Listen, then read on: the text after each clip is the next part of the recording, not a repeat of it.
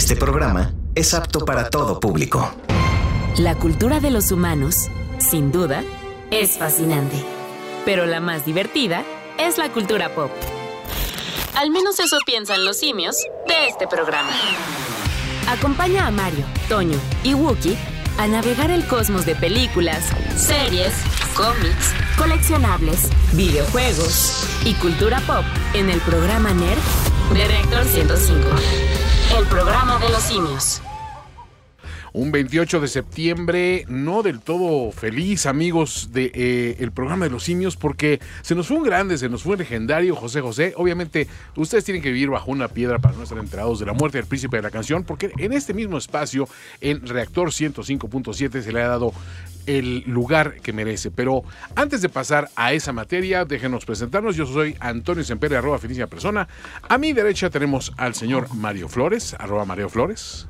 Muchas gracias, Toño. Y aquí a la derecha, a mi otra derecha, tengo a Guki Williams, mi estimadísimo Guki, arroba, digo, arroba Guki-Williams. Ahí estamos en todas nuestras presentaciones en redes para que nos cotorren y sobre todo en programa de los simios. Y yo a mi derecha, a su vez, tengo a Román, que está en los controles de este programa. Mucho, mucho gusto de verte, Román, en este sábado 28 de septiembre. Un día definitivamente negro, ¿no? Para la cultura en general mexicana, latinoamericana, mundial. José José, una figura entrañable que de una u otra forma nos ha tocado en, el, en el corazón y en el alma a todos los que lo hemos escuchado. Sí, y ya se pueden ver muchas manifestaciones hoy en día en las redes, sobre todo donde la gente está expresando qué significó José José para ellos. Creo que todos, como dices bien, tienen una historia relacionada a su figura, una figura eh, un poco trágica dentro de la música, porque sabemos que fue un talento de esos que se dan una vez en cada generación y que brilló intensamente y de repente, pues por sus mismos demonios personales y por su enfermedad del alcoholismo y los excesos, él se viene para abajo como artista, pero nunca desapareció de ese gusto de la gente y siempre estaba en el radar. Aparte se hizo omnipresente, creo que en todas las fiestas, como dicen, cuando ya ponían a José José, es que sabías que ya había corazones rotos por ahí, ¿no? Hoy justamente en el, en el momento en el que yo me fui enterando, estaba yo en una azotea y a lo lejos inmediatamente se empezó a escuchar a José José tocado en diferentes lugares de la colonia en donde estaba yo. Y eso habla del amor que le tenía la gente, del impacto que tuvo. De alguna forma él fue parte de pues no sé si llamarle un reality show, pero la OTI era de alguna forma eso, ¿no? Si, si uno quiere ver su presentación y la primera vez que cantó El Triste en ese festival, y tomarlo como si fuera una película biográfica es muy bonito porque parece precisamente eso la presentación. Yo por ahí escribí alguna vez de que ese momento de José José en el OTI es nuestro Los Beatles en Ed Sullivan, así para la cultura nacional, porque sí, realmente es un momento icónico que todo el mundo lo ve y se emociona porque dices, ah, te da un contexto, ¿no? De los artistas de aquella época y qué llegó a ser este joven con un atuendo que pues parecía el, principito, ¿no? De Antoine de Saint-Exupéry y sin embargo era no el principito, sino el príncipe el señor príncipe de la canción, José Sosa. ¿Llegaron a conocerlo o a tratar con él? No, jamás. Yo sí tuve el privilegio en, el, en el extinto, creo yo. Ya no sé existe el núcleo Radio 1000, ¿verdad? Este, pero en, algún momento esa, ese consorcio radiofónico que estaba allí en Insurgente Sur, este, me tocó una visita de él. Ya él en sus últimas eh, etapas de, como artista activo. Cuando cantaba la del internet y eso o antes? No, pues esto fue en 1994, ahí fue que lo conocí. Entonces ya iba más, más bien, creo que yo de salida. Creo que el internet todavía no figuraba, pero este, pero él realmente ya hablabas con él y ya te das cuenta que un señor siempre muy amable, muy afable con toda la gente, porque todo el mundo se acercaba a saludarlo y, él provocaba ese fenómeno de que entraba a un lugar y la gente le aplaudía instantáneamente, ¿no? Puede ser un aplauso para el amor para que le teníamos, que teníamos al, príncipe, de la canción. Pero bueno, pues este tenemos eh, este programa obviamente programado no solo para el príncipe de la canción, sino para muchas sorpresas, cuestiones que suceden en el mundo de la cultura geek, de la cultura pop, pero quizá deberíamos empezar con algo, precisamente de los homenajes que les hemos hecho, hemos hecho a José José y canciones que nos representen algo personal para, pues, para nuestro gusto por el artista que se nos fue, pero bueno, que nos deja su legado, ¿no? Yo creo que algo diferente a lo que vimos cuando falleció Juanga es que no hay nadie como eh, haciéndole ninguneo.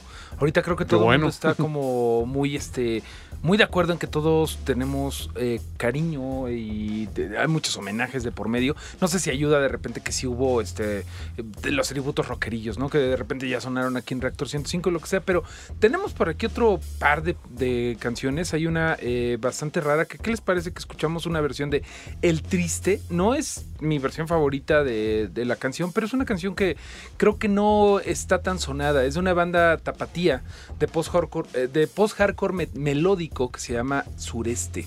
Y esta, esta versión viene en, una, en un recopilado que se llama eh, Todos Somos Pop precisamente de Black Mamba Studios. ¿Qué les parece si escuchamos una versión un tanto diferente de El Triste? Porque todos estamos tristes el día de hoy, Guki. Todos estamos bien tristes y todos, como decía Toño, tenemos algún recuerdo o una instancia personal en la que nos ha llegado a lo más profundo de nuestra alma el, el príncipe y sus canciones, ¿no? Entonces, a forma de tributo, vámonos con El Triste en el versión programa. de Sureste, versión de hardcore post-hardcore melódico.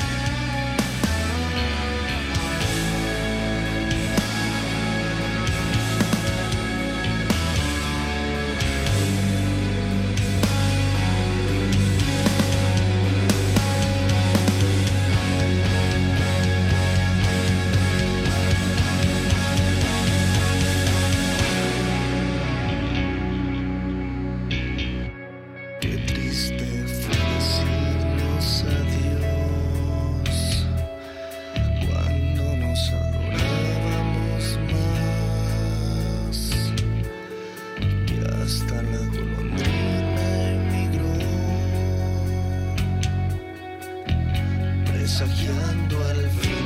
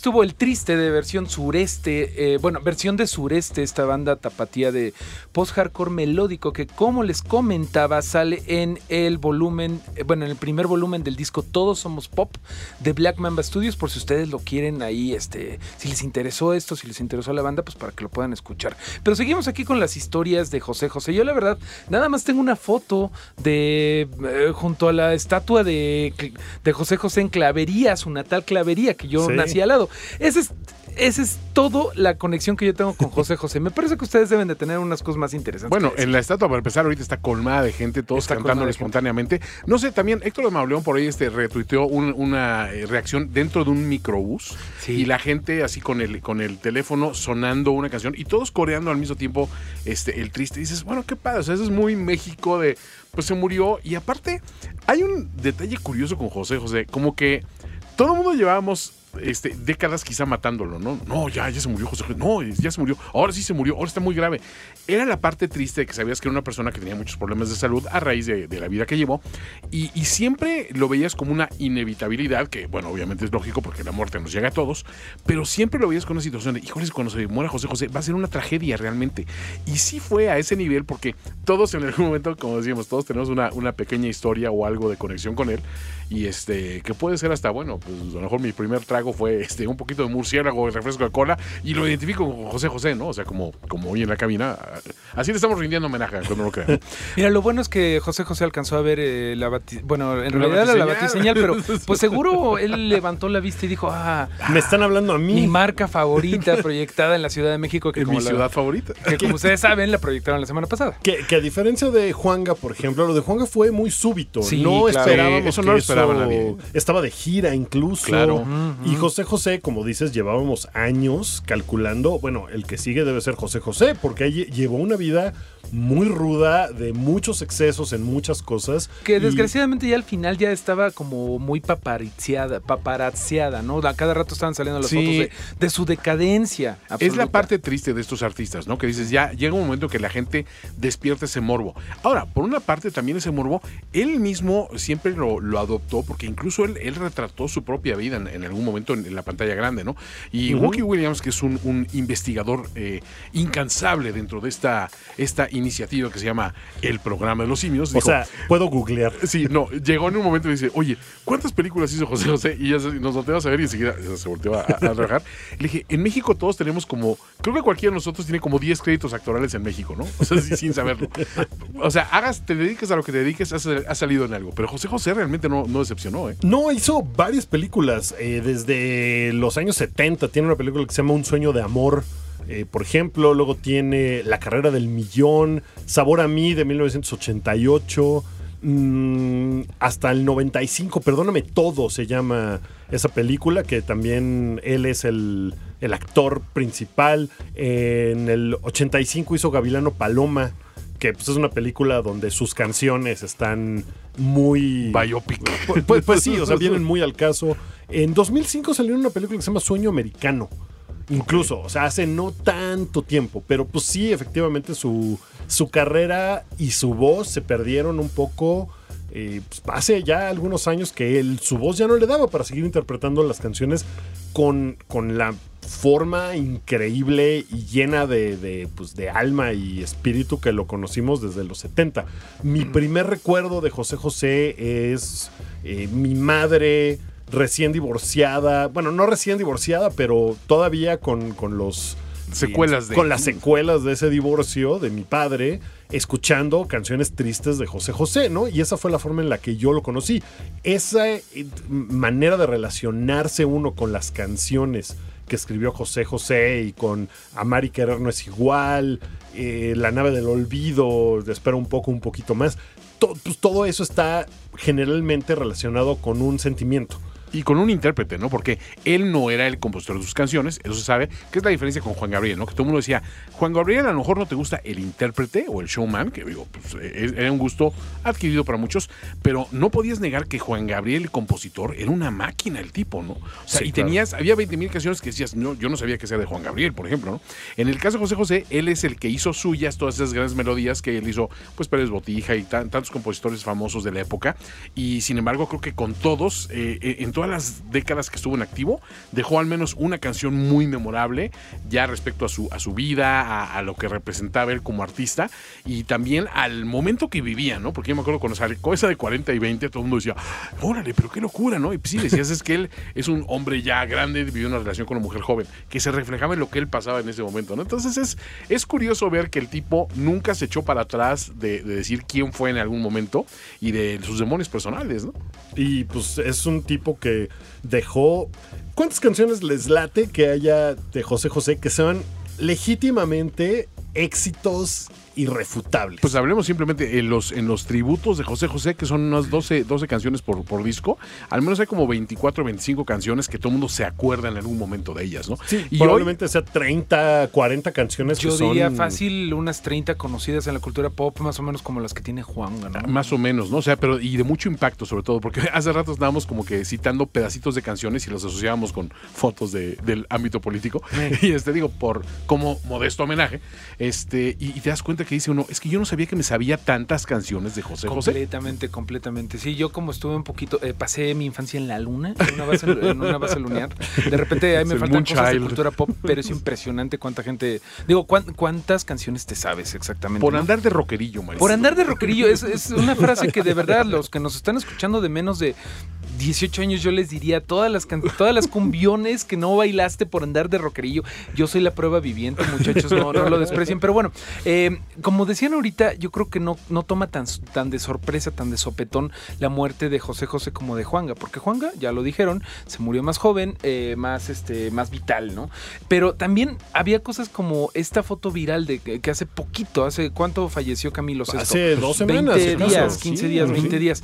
Ahí estaba toda la, bueno, la cábula, por así decirlo, o la plática en redes sociales de esta foto famoso en el festival, me parece que estaban en el festival Loti, eh, donde estaban Rocío Durcal, Juan Gabriel, Camilo Sesto y José José. Y Ah, la foto blanco y negro esa. Esa Aquí está, creo, aquí está. creo- creo- creo que es en creo que es en Los Ángeles, en una disquera. Es, es algo, algo Sí, ahí medio, sí, sí, medio no, ese curioso, pero, pero sí era un momento álgido de, la- de esa, de esa música pop y estos eran como que los cuatro astros y todo el mundo decía, no, ma, qué curioso, ¿no? Que primero Rocío Durcal, ¿no? La que pues, no esperaban, pero pues ella padece, pa- padeció cáncer, ¿no? Pero después el que le siguió fue Juan Gabriel, ¿no? O sea, como Sí. que el, el más eh, inesperado.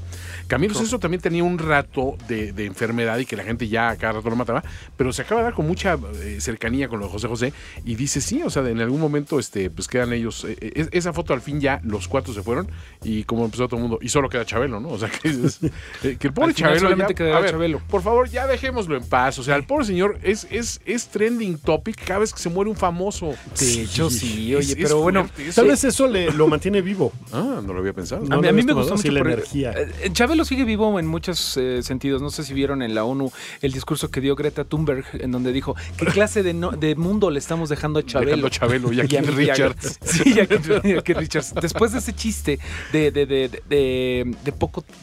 tacto para el señor Chabelo, ¿qué te parece si vamos con una canción que tú quieres escuchar? En una versión que hace rato, bueno, hace rato me parece, eh, corrígeme Roman, eh, escuch- sonó todo el, el tributo Uno. el 1 de José José, pero te- tenemos esta que es del 2. Me parece que no sonó esta Sí, canción. este es del 2 y cu- curiosamente es mi canción favorita de José José. Y aparte, curiosamente también es mi canción favorita para karaoke de José José, porque la interpreté convincentemente al lado de mi buen amigo Tony Kings, eh, la última vez que, que departimos en un, en un, en un antro de, de música y perdición. Esto es DLD con su versión de Mi Vida aquí en el programa de los simios.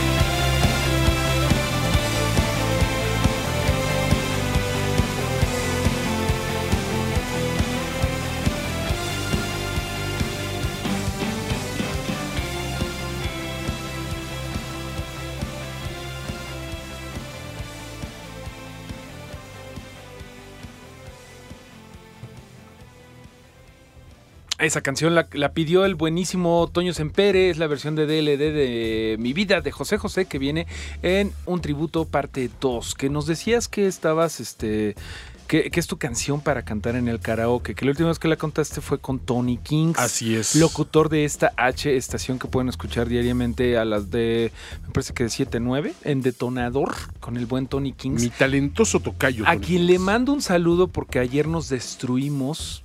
En- no en nombre de José José, no, lo No, no, sabíamos. Nos destruimos en un palco de Iron Maiden, bueno, del Foro Sol, viendo a Iron Maiden y estamos un poco destruidos. Me parece que él está destruido, pero él no está al aire ahorita. Ajá. Yo, en, en forma de tributo a José José, ando un poco destruido por la noche asiaga de ayer y por estos muchachos de la doncella de hierro. Nada de asiaga. Además fue muy the terrible. Yo estaba hoy en la mañana haciendo el quehacer como buen amo de casa. Claro. Y estaba escuchando mis grandes éxitos de Iron Maiden y de repente veo en redes sociales, se nos fue José José y tuve que cambiar radicalmente el playlist. Yo literalmente estaba recomendando a la gente que bebiera alcohol en un programa de, de- de- también decía, ah, estos maridajes de vino. Y en ese momento me llega la alerta de se murió José José y me siento tan culpable de lo que estoy haciendo. Es- esta sustancia nociva se llevó al príncipe, pero A bueno. ver, platiquemos un poquito de la cultura pop de, Jo- de José José, ¿no? Además de todo eh, lo que ya estamos platicando y de todas sus canciones. ¿Qué películas han visto ustedes de José José, muchachos? Yo sí vi, creo que fue Gavilano Paloma. Yo me acuerdo que en una salía, creo que Christian Bach, de La Mala, ¿no? La, la mujer que lo llevó por, por la mala vía. Curiosamente, Christian Bach se murió también in- eh, inesperadamente hace poco, ¿no? Entonces, Sí. o sea, es de esos, de esos elementos que dices, ¿habrá una maldición de José José pesando por ahí? No sé, no sabemos. No sabemos si los de la foto y Christian Bach se fueron antes porque tenía que irse él después, no sé. Mira, en, en esa película salen Christian Bach y sale Jorge Ortiz de Pinedo también. Eh, entonces, e- esa es la película que, que sí. Yo creo que todo el mundo vio, aunque sea en el fondo, en la tele que estaba prendida, en algún horario y que estaba ahí nada más de fondo. es la que pasa, ¿no? Es, es la que pasa muy seguido. Y me parece que también está entre Gavilano y Paloma y, y la otra, la de Sabor a mí, que también fue como muy popular y que seguramente todos hemos visto. Hay una serie de José José que se Es estrenó. larguísima.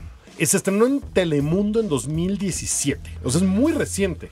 Yo intenté, ¿eh? Verla. Y sí, no lo pero lograste. es larguísima. No, a ver, Este, espérate. No lo logré porque aparte, yo venía fresco de la serie de Luis Miguel, que es como que muy, muy, ajá. muy digerible, digamos. Sí. Y dices, ah, otra vez tranquilo. Y alguien me dijo, también hay una de José José. Dije, Y, oye, y- y nos la seguimos. pues Yo también hice lo mismo. Vi Sí. el primer episodio, dije, Sí. y ahí se acabó la serie para No, mí. Dije, es no que son puedo. 60 capítulos, Qué además. bruto. O sea, el, de las de Luis miran como 12. Son como parece. 12, ¿no? Sí. Es que es muy telenovelesca, ¿no? Esa Ajá, versión de. José José, porque está hecha para. Telemundo. La pueden ver en Netflix, me parece, que está. ahí disponible, por si quieren echarle un ojo. La verdad es que yo creo que José José se merece una serie Bien pues, hecha. del nivel de, De la de clase de cantante que era José José. Sí, sí, sí. No Albert- voy a decir que de la de Luismi porque. Es una gran serie. híjole. No, es tú- bien tú- tú- divertida. es un bien problema, divertida. Es divertidísimo. Yo, yo la vi completa y es bien divertida. Tiene unas cosas como que de repente en las tomas aéreas de México 1989 pasa un eh, taxi de los que se usaban hace dos años de estos rosas con blanco. ¿no? Mario Soleano se sudó. Sí, sí, sí. Wow. O sea, casi, casi Yo pasa, no había un, nacido. pasa un dron en 1984, ¿no? Pero bueno. Sí, eh, sí, tiene sus defectos, pero la serie de Luis Miguel me parece que tendría que haber una versión que fuera por lo menos del mismo impacto que la de Luis Miguel a nivel cultural, en términos de cultura pop, que todo el mundo estuviera hablando de ella por el impacto que tuviera, y 60 episodios son demasiados. Ahí está el reto, quizá, el, el remake de la serie de, de José José o el biopic de José José. Pero creo que podemos darle una conclusión sana a este tema de José José y vamos a un corte en el programa de los simios, ¿te parece? Sí, seguimos platicando otro poquito de José José que nos dice de Malváez en arroba programa Ah, simio. cierto. Los mexicanos no nos aprendemos la las canciones de José José. Ya viene nuestro código genético desde la concepción. Yeah. Sabias palabras de nuestro público que nos está escribiendo en arroba programa simio. Vamos a un corte y regresamos. El programa de los simios. De Reactor 105. De vuelta al programa de los simios, les recordamos nuestras redes sociales. Estamos en arroba programa simio. Eh, también les tenemos que recordar que nos pueden seguir en finísimos.com. Ahí pueden escuchar las versiones del programa de las semanas anteriores. Es El de esta semana pasada no está todavía porque estamos en mantenimiento del sitio, pero no tarda en subir. Y esta versión que estamos grabando en estos momentos, en un par de días también la tendremos disponible. Pero bueno, estamos dando ya ese rojazo al tema de José José. Y no sé si hay algo más que añadir respecto a lo que nos dicen que también nos aportan los amigos que se están conectando a redes sociales. Y nos dice Irving Data, no todas sus películas fueron biopics, también una, una comedia, la de La carrera del millón. Y hasta nos mandó la liga por YouTube. Entonces, si están muy curiosos, chequen el timeline del, el- del programa de los simios y ahí seguramente les darán algunos tips para adentrarse en la, en la filmografía del príncipe de la canción. Yo tengo una pregunta. ¿Ustedes con qué se quedarían de los fenómenos virales mexicanos que ha habido en estas últimas semanas? Por un lado, tenemos este video que se hizo viral de mexicanos haciendo la ola en el metro en el 16 de septiembre. Muy bonito. sí. Ese es muy bonito. Del otro lado tenemos a los mexicanos que estaban cantando en un pecero el triste de José José el día de hoy. Ah, yo me quedo con la del cantando el triste. Yo me quedo con la ola. ¿verdad? ¿Sí? Porque se necesitó más coordinación. Bueno, eso es cierto. Eso estuvo más padre. o sea. Y, y además era. Se transformó en un video viral, incluso de forma internacional, ¿no? Porque Sí. era Nobody Mexicans. Mexicans, sí, y era la cierto, ola en el metro. Pero ahora va a ser estereotipo, porque también es cierto. Pones a un grupo de mexicanos eh, nutrido en algún lugar, tarde o temprano empieza la ola. Es, es- es- es un fenómeno Bueno, tal vez ahora tarde o temprano empezará el triste. Ah, Ah, ah, bueno, exacto. depende el de challenge. cuánto alcohol esté circulando Mira, por las justo, venas. justo en un ratito empieza el clásico del fútbol nacional, ¿no? Chivas contra América en el Estadio Azteca. No me sorprendería que en algún momento la gente rompiera en canto, eh, ya sea interpretando el triste o alguna otra de las canciones de José José. Es lo menos que yo esperaría de la afición que Estaría se va a dar increíble. sitio en el Estadio Azteca. Estaría increíble, señores, si nos están escuchando en el Estadio Azteca, en sus radios, mientras empieza el partido, o incluso para eh, escucharnos en lugar de escuchar la narración del partido, eh, por favor, inicien espontáneamente un canto de Qué triste fue decirnos adiós. Deberían completamente. Deberían, ¿no? sería un, Deberían, sí, un sí, sí. gesto muy bonito porque, digo, no sé la relación de José José con el fútbol, la verdad la desconozco, pero no me sorprendería tampoco que hubiera un minuto de silencio, ¿no? De esa magnitud era la figura de José José para el, pues, el país. Y al rato José va a empezar José. la polémica, ¿no? De José José, funeral en Bellas Artes. o no sé, o sea, siempre sucede algo así. Cuando Se lo merece. "Me van a velar", eh, digo, para mí, por supuesto, pero la gente, no, es que ese recinto sagrado, que es bueno. Sí, pero mira, si se presta para las pachangas de la luz del mundo, Ah, bueno, es buen Mejor punto. que se lo pongan al príncipe de la, paz, de la canción. Oigan, vamos a poner la última cancioncita que nos vamos a permitir el día de hoy de José José, porque viene al caso, porque Gookie Williams y yo fuimos a ver una película. Fuimos a ver una película, a ver si se imaginan qué película es. de acuerdo a la canción que vamos a Ah, poner. buena Me pregunta. parece muy bien. Ahí, échenos en arroba programa simio. ¿Qué película que se va a estrenar y que todo el mundo quiere ver? Fuimos a ver Gookie Williams y les vamos a platicar eh, ahorita de regreso de esta canción de José José que se llama Payaso.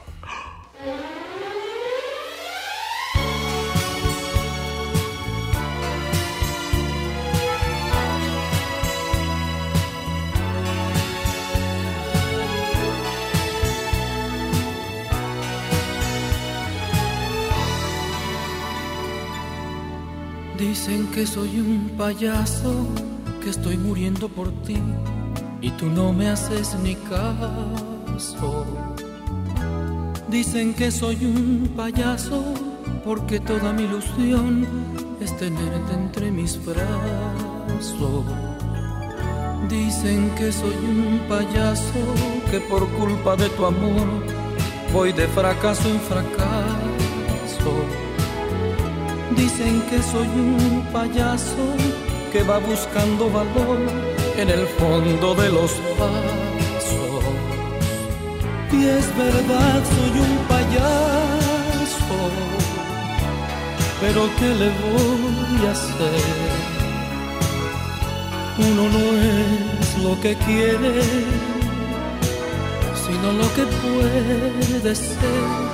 Dicen que soy un payaso, que estoy muriendo por ti y tú no me haces ni caso. Dicen que soy un payaso que te sigue por ahí con el alma hecha pedazos. Dicen que soy un payaso que querría hasta el amor que va aspirando a tu paso. Dicen que soy un payaso que no tengo ni valor para pegarme un balazo.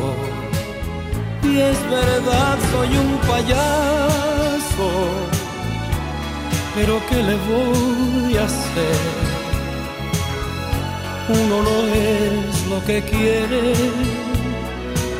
sino lo que puede ser. Y es verdad, soy un payaso, pero ¿qué le voy a hacer? Uno no es lo que quiere, sino lo que puede ser. Y es verdad, soy un payaso.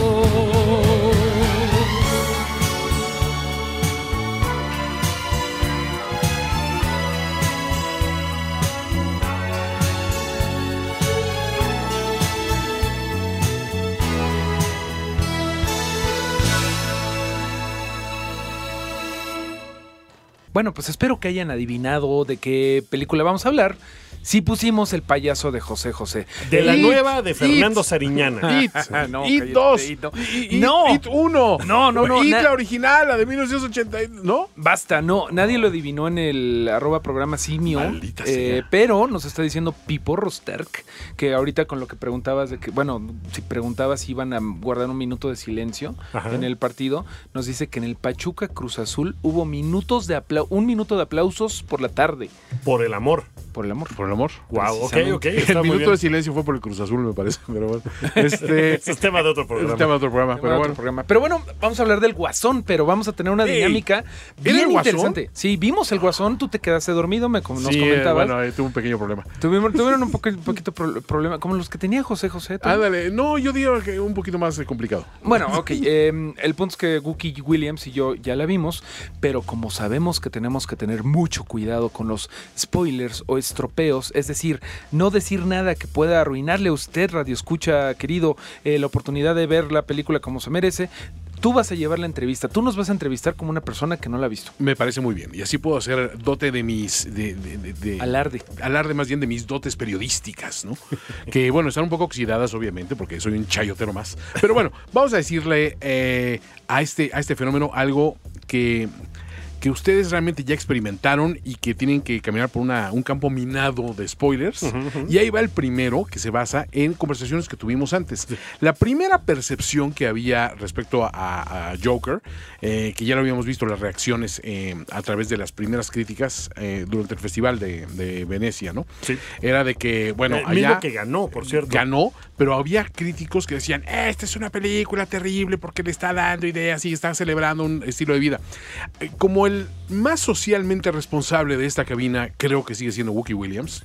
o sea, y en segundo lugar Mario Flores. Y en distante tercer lugar... No, espérate, tercer lugar, Román. Muy distante cuarto lugar, Toño Semper. Yo te pregunto, Wookie, ¿tú te quedas con la idea de que esta película realmente es una crítica social fallida o realmente cumple con su cometido? Pues ha habido muchas entrevistas en las que a Todd Phillips, el director de la película, le han preguntado al respecto y él siempre ha dicho, bueno, nuestra intención nunca ha sido que el Joker sea visto como un héroe, como esta figura heroica que la gente tiene que seguir y cosas por el estilo. Después de ver la película y sin tirar ningún estropeo, me, me parece que es muy, eh, muy evidente el problema que tiene el personaje de Arthur Fleck que es quien aparece, Joaquín Phoenix es Arthur Fleck, y que a la larga a lo largo de toda la película se empieza a transformar en este personaje muy perturbado. Eh, pues sí, sí me, me parece que es muy evidente eh, por qué es así. No es una cosa fortuita, no es una cosa que de repente se le ocurra. Y en ese sentido, que, que es otra pregunta que, que mucha gente me hizo en Twitter el día de ayer, eh, ¿quién es mejor, Heath Ledger o Joaquín Phoenix? A mí me parece que, tomando en cuenta la primera pregunta que hiciste, el personaje de Heath Ledger, cuando lo encontramos en la película, ya está formado. Ya es quien es, ¿no? Lo que vemos en pantalla es el guasón que se ha ido formando a través de mucho tiempo y que nunca vemos ese proceso. Y aquí, esta película, como se pudo ver en los avances, pero bueno, en la película, pues es evidentemente eh, más minucioso, vemos ese desarrollo y ese descenso y cómo empieza este personaje a convertirse en otra cosa. Y eso me parece que lo convierte en un mejor mejor guasón, mejor actuado. O sea, me gusta más la actuación de Joaquín Phoenix que la de Heath Ledger. ¡Wow! O sea, es Wow, no, tienes razón, porque primero que nada, pues este Joaquín Phoenix tiene la película para él solo. Eh, Ledger, pues en todo caso era, el, era el, el antagonista, ¿no? Este, mucho menos tiempo para desarrollarlo. Yo creo que la respuesta a cuál es tu Joker favorito es completamente subjetiva. En mí en particular me quedo con Jack Nicholson y con Heath Ledger que con este, pero no le quito nada a Joaquín Phoenix y su calidad, que es una cosa maravillosa, triste y deprimente, que son las razones por las cuales yo me quedo con los otros. Pero o sea, aquí yo, pero eso es algo personal. Es algo personal. Ajá, sí, sí, sí. Y a partir de eso me llega a la segunda pregunta, que es para el señor Mario Flores. Si es que ese es realmente tu verdadero nombre. Servidor. Ok. Bueno, Mario, pues recuerda que estás bajo juramento. Y ante de eso no te decir quiero decir, spoilers. tú como, como auténtico gurú del, del cómic, para mí al menos, Ah. este, quiero que me digas, después de ver esta interpretación, ¿encuentras alguna similitud de ese Joker que nos acaba de dar Joaquín Phoenix con eh, algún Joker memorable de algún cómic o de alguna serie en particular? ¿O piensas que es una creación enteramente de él? Es una creación nueva, pero sí hay guiños de cómics y de, de películas y de todo. Sí lo reconoces como el Joker. Los elementos están presentes y algo que me gusta mucho es que con el Joker, esto básicamente esta película es, es un Ellsworth, es una versión diferente. Es, un- Exacto. es, es algo que por principio de cuentas sucede en los 70. Ok. O sea, como que no está intentando ser la nueva versión del Joker con la que se enfrentaría, por ejemplo, Robert Pattinson, el nuevo Batman. Es una historia aparte, es un Elseworld completamente aparte, pero lo que me gusta es que esto está muy en canon con el Guasón, con el Joker, porque él, el mismo personaje en la novela gráfica Killing Joke, eh, La broma mortal de Alan Moore, que para muchos es como uno de los orígenes definitivos del Joker, dice el Joker. Pues yo ni siquiera sé cómo, cómo llegué aquí, cuál es mi origen. A veces me acuerdo de alguna de, de- de- de las cosas de una forma y a veces de otra forma. Pero me gusta eso, porque si voy a tener un pasado, prefiero que sea de opción múltiple. Y eso es algo que hace Heath Ledger muy bien en Dark Knight, que te acuerdas que se la pasa cambiando el origen, que un Claro. día le, le- le dice a, a ¿Sabes Batman- cómo me hice esta sonrisa? Exacto. Eh, le dice, me, me corta con un cuchillo comiendo. En otra me dice, me lo hizo mi papá. En otra fue, me fui de contra un vidrio, ¿no? O sea, Una van cambiando las cosas y eso es lo que me gusta que el Joker no tiene un origen definido, no tú puedes aquí esta película te da un origen, Ajá. pero puedes tú aceptarla o te puedes quedar con que te gusta más la versión clásica, por ejemplo, de que combatiendo con Batman se cae al ácido, Ajá. que aquí, spoiler, no sucede. No eso. sucede. Que eso era obvio por el tráiler, ¿no? Es como otra cosa Es- completamente esta diferente. está más, más asentada, digamos, en un mundo real, este Joker, ¿no? Siento Sí, yo. sí, sí. O, Pues- o pues lo sientes sí, muy Lo que pasa distante. es que también el momento en el que está puesta la película. El momento que histórico, decía ¿te refieres que son los 70. Ajá. eh, yo pensaría que podrían ser los 70 o los 80 o podría ser otro lugar en el mundo eh, con una historia alterna por completo. ¿Me Ok, explico? Como un No- Carnival no Row, ¿no? Un lugar que reconoces como algo que existe, pero que puede ser cualquier lugar. Exactamente, como que tiene también es un poco, si lo ves y dices, ah, es el pasado, pero podría ser otra cosa que no existe en nuestro mundo. Ok. Eh, Pues- Mira, la ciudad gótica siempre ha sido una ciudad idealizada. Es eh, hay una, mm, una idea que dicen que ciudad gótica es Nueva York de noche y Metrópolis, la Nueva ciudad York de Superman, es Nueva York de día, ¿no? Claro. Entonces, en ese sentido sí, es hay- como hay un otra mundo versión de mítico. que, que Ciudad Gótica está más basada en la arquitectura de Chicago, De por ejemplo. ¿no? Entonces es una mezcla de cosas que no en realidad no puedes decir, ah, esto es exactamente una copia de esto. Y aquí pues pasa, pasa eso. Puede ser un momento que no conocemos. Y la película creo que de- del Joker, pues es el Joker porque nos lo dicen, pero también es una historia que va un poco más allá de un personaje que ya conocemos. Entonces podría llamarse Julián, a mi impresión, pues, o sea, podría, Y no te podrían estar contando la historia de Julián y nada más. Pues el Joker lo reconoces y eso va a atraer a mucha gente a la sala. Pero pues es lo que te lleva a, a pensar en él como, ah, es el personaje que he visto tantas veces. Mi siguiente pregunta es: ¿qué vamos a escuchar, Mario Flores, inspirado en esta película? Mira, me parece que el soundtrack está bien, bien chido, pero ahorita quiero escuchar algo que seguramente para toda la gente que está en el tráfico le va a caer como perlas a los Talking Heads, un clásico que yo creo que todos pensamos un poquito en el Joker cuando escuchamos Psycho Killer. Son las 8.47 y suenan los Talking Heads en Reactor 105. Thank you.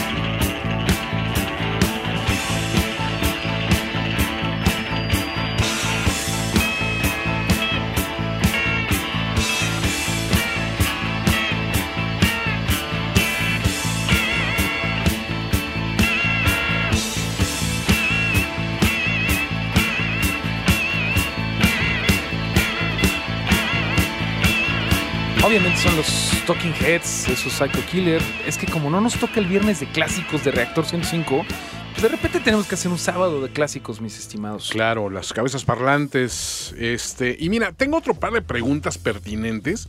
Y ojo, hemos, hemos evadido todos los spoilers reales, ¿no? Sí, la próxima semana que ya se haya estrenado Joker, hablaremos más, Más en a forma de la película y a Claro. fondo y esperando que ya muchos la hayan visto. Porque, Pero aguantamos los spoilers. claro, es una película que se va a estrenar en muchísimas salas. En Estados Unidos va a estar en 4000 salas. Qué bárbaro. Curiosamente no se va a estrenar en el cine de Aurora, Aurora, Colorado, donde fue un tiroteo inspirado en el Joker de Heath Ledger. Bueno, esa es una forma, eh, digamos, discreta y elegante. es el, lo mínimo de Sí, lo mínimo aceptable de, corrección de- de política. mamá, Sí. ¿no? digamos. Sí, de decencia. Ahora, mi pregunta es, y, y Mario, creo que lo estamos ahorita hablando, la, la discusión fuera de, de micrófonos es, ¿esta película crees que vaya a generar eh, los famosos copycats, la gente que mata en nombre de la película o que asocia lo que ves en la película con la vida real?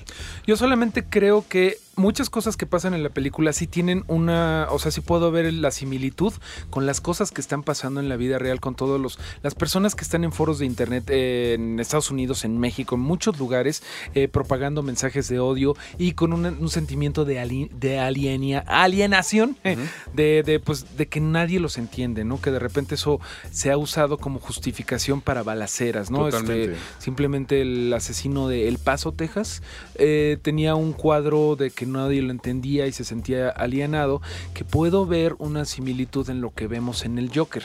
Pero yo creo que lo único que puedo decir es, ojalá que no pase y no podemos echarle la, la culpa a una película, así como no se la podemos echar a Marilyn Manson por los asesinatos de Columbine o a videojuegos por la violencia. La violencia tiene otras razones. Eh, la- la- el arte nunca lo va a provocar porque de hecho hay muchos, muchos cómics del Joker ya ahorita allá afuera muy violentos. Sí, definitivamente. Que hay una diferencia que es este la, la magnitud de la gente a la que le llegan.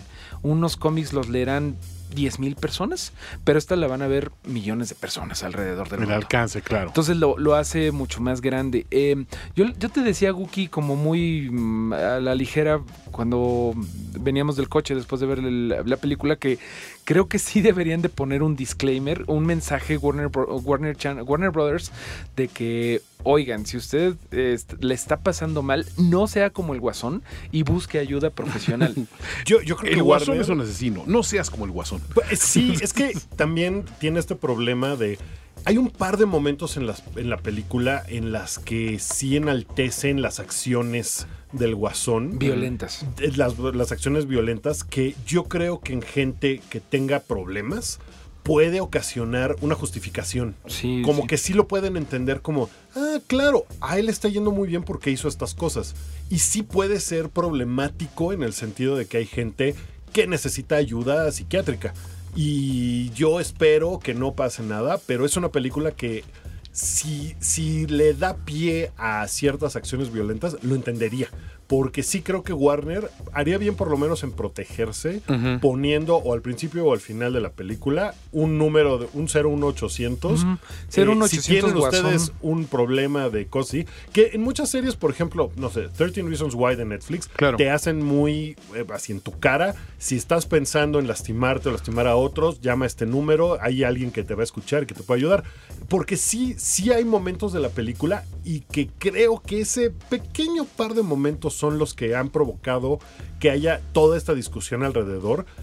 Eh, Creo que sí podrían, eh, vamos, no, no creo que sea la razón por la que alguien cometa un acto violento. Claro. Pero sí creo que puedan ser el detonador de que alguien diga, ah, vaya, el guasón es lo máximo, yo quiero ser como el guasón. Que por otro lado también siempre hay una tendencia a, bueno, siempre va a haber una, una voz discordante de, de- que dice, yo a mí no me parece porque creo que el mensaje es el equivocado y todo, y eso no lo puedes tampoco controlar como, como creación artística. Y siempre habrá quien se trepe a tu creación artística para hacer algo, alguna, alguna tropelía en nombre de la misma. Tengo un ejemplo, Helter Skelter Claro. y, Charles Manson, ¿no? O sea, Helter Skelter del White Album era un mensaje de amor y de creatividad que se tergiversó a al mensaje de un asesino. Incluso cuando YouTube la interpretaba en vivo, ¿te acuerdas? Que decía, esta canción Ah, fue pues que- secuestrada por Charles sí. Manson Y y, nosotros la vamos, la a- estamos la vamos a recuperar, ¿no? Que era muy, muy padre, ¿no? Eh, esa es una cuestión interesante. Pero mi otro punto, y ya vamos a salir un poquito, digamos, de la agenda político-social antes del corte. En una respuesta rápida, díganme. Eh, yo veo muchos homenajes, obviamente, a la, obra, a la obra de Scorsese en esta película. ¿Qué tan, ¿Qué tan fuertes son para ustedes ya en el producto terminado? Mira, Todd Phillips me parece que es un director limitado. No, no tiene un cuerpo de trabajo que te haga pensar, wow, este tipo tiene unas ideas muy avanzadas y las presenta en forma de tomas espectaculares, cosas así. La paleta de colores es, es muy Súper bonita. Es muy, perdón por lo pocho, pero es muy stylish. Es, se ve muy bonito. ¿Cómo lo traducirían? Muy- Estilística. Muy, estilística, Pues, pero pues sí, o sea, tiene un estilo muy así. estética. Es muy estética. Eh, en cuanto a las tomas que hace y lo revolucionario que puedan ser, pues no, en realidad es limitado en el sentido de que pues tiene un medium shot y luego tiene un open shot y luego tiene otro medium shot. O sea, no, no tiene un lenguaje cinematográfico tan avanzado como para poder compararlo con alguien como Martin Scorsese. Quizá porque él viene, no, obviamente porque él viene también de, de- de un esquema de películas que no son de eso que no se requiere eso. Entonces yo creo que sí, Todd Phillips es un, es un director limitado en Ajá. ese sentido. Sí, no es Scorsese. No quiere decir No, que la ver, película sea mala Scorsese nada. estamos de acuerdo que son dos o tres que son Scorsese y uno Sí. es Scorsese, ¿no? Sí, Entonces, claro. este- Y, y los, los, los tributos están un poquito ahí. Yo no le encontré tanto. Por ejemplo, que salga Robert De Niro y en el personaje Hay que es un como par de de King of tomas que son Comedy. muy- La temática King of Comedy. sí, claro. Hay un par de tomas que son completamente de Scorsese, pero bueno. Hay un par de Eh, tomas Mean Streets, al menos también en los, en los cortos sí, que dices, y se comprendería porque era la primera de Scorsese, ¿no? Entonces dices, eh, pues Eh, sí, sí, sí, entiendo sí. que lo hagas, ¿no? Y, y vamos, no quiero decir que esté mala ni No, no. para nada, pero sí creo que es un director que su carrera no le ha permitido ser, eh, pues, vamos, bollante en su forma de expresar. Es que quizá también no, no la expresé bien la, la pregunta. Es, ¿se siente, se llega a sentir como un homenaje forzado o un simplemente me inspiró y, y admiro a Scorsese? ¿Es más lo segundo? Sí. Sí, te digo, hay un poquito de eso. Creo que le recomendamos mucho, pero si van a verlo con chavos, ahí sí, es raro que yo lo diga, pero sí asesoren a sus chavos Sí, con esta película. Es, es muy raro que yo diga esto, pero sí está medio pesada. Guki, te tengo una sorpresita. Eh, ahorita estábamos platicando mucho de esto que hizo YouTube, de vamos a, a recuperar el trabajo artístico y vamos a escuchar precisamente Helter, Sky- eh, Helter Skelter en vivo de YouTube. De, ¿En qué disco viene este? En, el Rattle and Home. Ujú. Sí, Par de precisamente. ñoños. Son las Nos hacer 8.58. Vamos a escuchar a Helter Skelter del Rattle and Home de YouTube.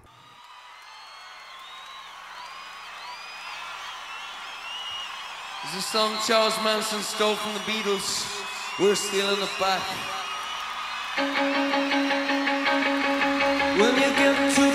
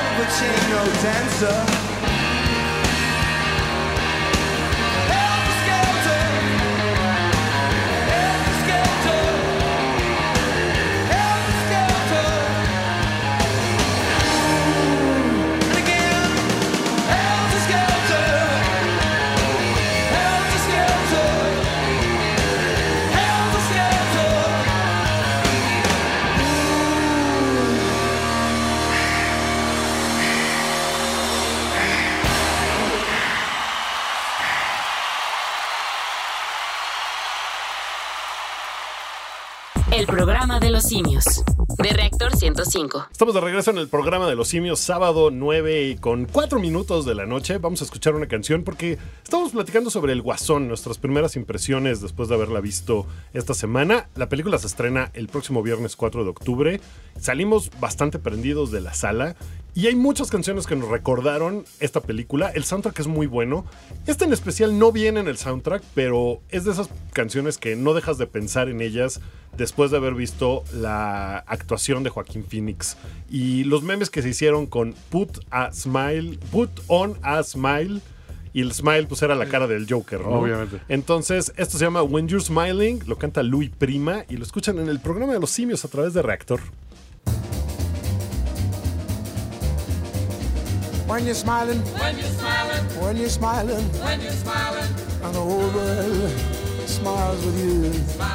And when you're laughing, when you're laughing, oh, you're laughing. oh, you're laughing, Mm, when the sun comes shining through. shining through. When you're crying, When you're crying, you bring on the rain. bring on the Stop rain. your sighing. Stop your sign. Won't you be happy again? Happy again. When you're smiling, When you're smiling, keep on smiling. keep on smiling.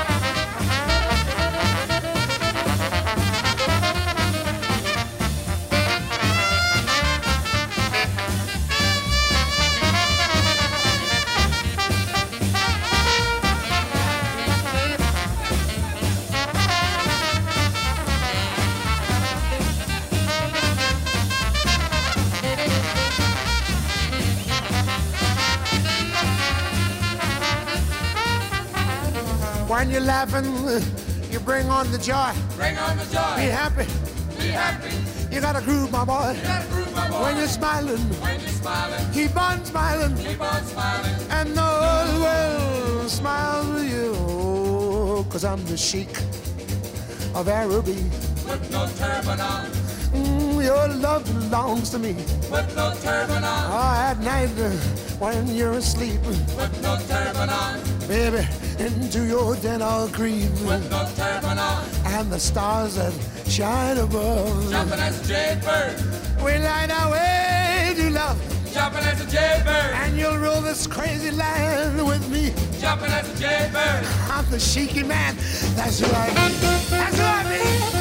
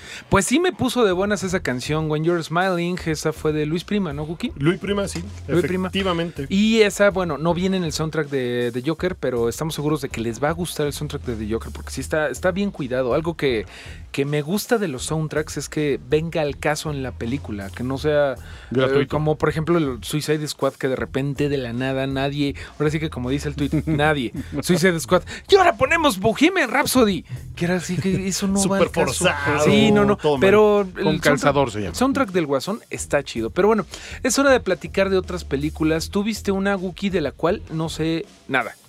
A ver, bueno, es, es una película que creo que no le han hecho mucho ruido. Y no sé si es porque Luc Besson no ha tenido tantos éxitos últimamente. Pero es una película que está bien entretenida que se llama Ana. Que se estrenó el día de ayer en el país. Y Luc Besson la dirige. Vamos, Luc Besson tiene un historial de o éxitos o fracasos bien duros y películas que gente esperaba mucho y que después acabaron odiando, como Lucy, ¿no? Estelarizada por Scarlett Johansson. Sí. Y que para mucha gente fue de, ¿qué es esto? Está horrible. ¿Cómo era la- el espacio en la que es este Valerian, no? ¿Es?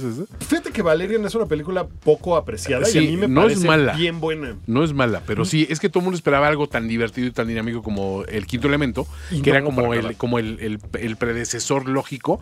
Y la, la vez dices, no, como que fue más ambiciosa que eso. Y ok, falló, pero no es mala también. Pero esta de Hannah eh, es una serie que se desprende de una película, pero tú ya viste la serie y no has visto la película, y yo vi la película y no he visto la serie. No, pero espera, es que son dos cosas diferentes que se llaman muy similar. Oh, Esta se llama Ana.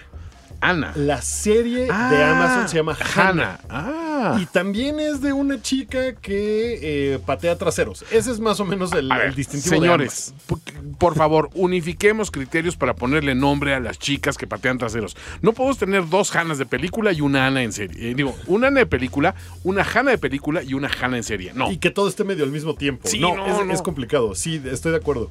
Eh, la- esta película, Ana, Ana de la Luc de Besson. Luc Besson, Ajá. está estelarizada por Sasha Loss. Ah. Y Killian Murphy, Luke Evans y Helen Mirren, que hace un gran papel. Y es la, ah, no quiero decir típica, pero sí es una película de alguna forma convencional de espías.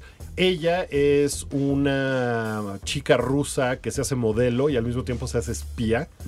Y entonces trabaja para el gobierno ruso cometiendo asesinatos. La fea no es, es lo que estás diciendo. No es nada fea, ¿no? Ok. no. Y patea traseros de una forma espectacular. Las secuencias de ella pateando traseros son muy buenas. Entonces nos lleva a tener un par de giros ahí que están bastante padres.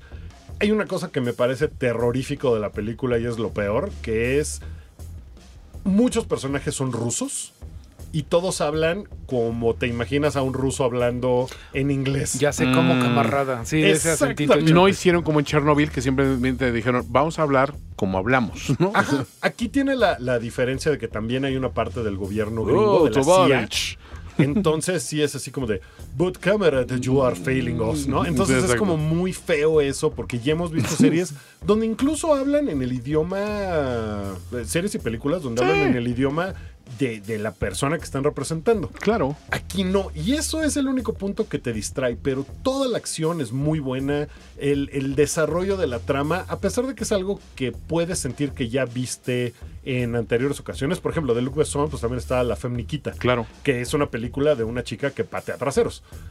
Y, y tiene elementos similares, es mucho más parecida en ese sentido y en temática a la Femniquita que a Lucy. Que también tiene versión gringa, ¿no? La Fan Maquita tiene una versión que se llama- Fonda, ¿no? Con Bridget Fonda se llama Point of No Return, algo así. Algo así. Que es una versión baratona de, de la Fan de Maquita, la ¿no? Femniquita. Sí. Eh, pues esta es una película que, vamos, no va a cambiar nada, no avanza el género del espionaje en ningún sentido, pero me pareció muy entretenida. Yo me la pasé muy bien viéndola y creo que ustedes también se la podrían pasar bastante bien. Cumplió a carta cabal. Sí, no esperaba yo gran cosa, además, porque no.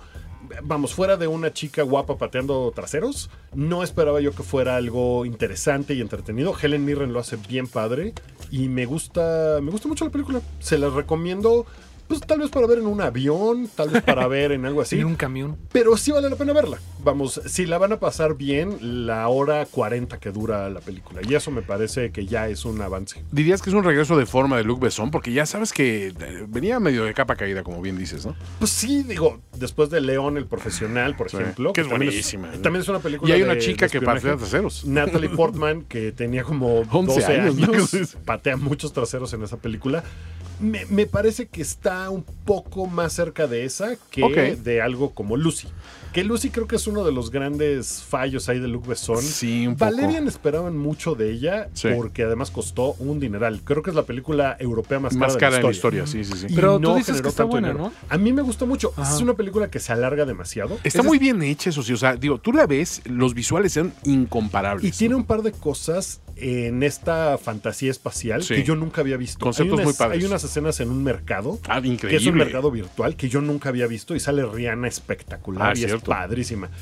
Esta es una cosa mucho más bah, terrestre para empezar, pero también es muy entretenida, entonces se las recomiendo. Y podemos escuchar una canción que viene en el soundtrack, que es justo como cierra la película, y es, es una canción que se llama, eh, es de Ruben and the Darks, se llama, ¿cómo se llama? Black... Blackwater. Blackwater, perdón, sí, se me. Yo, Black Winter. No, Blackwater es de Ruben and the Darks y es la película, la canción con la que cierra Ana de Luc Besson.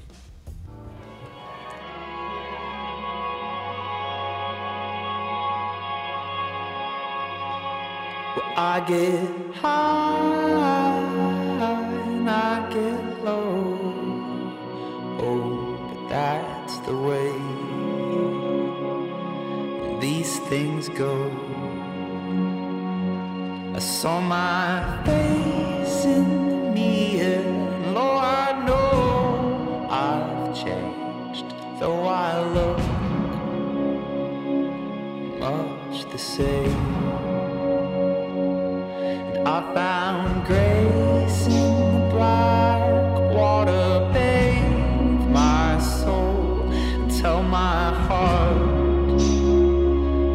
I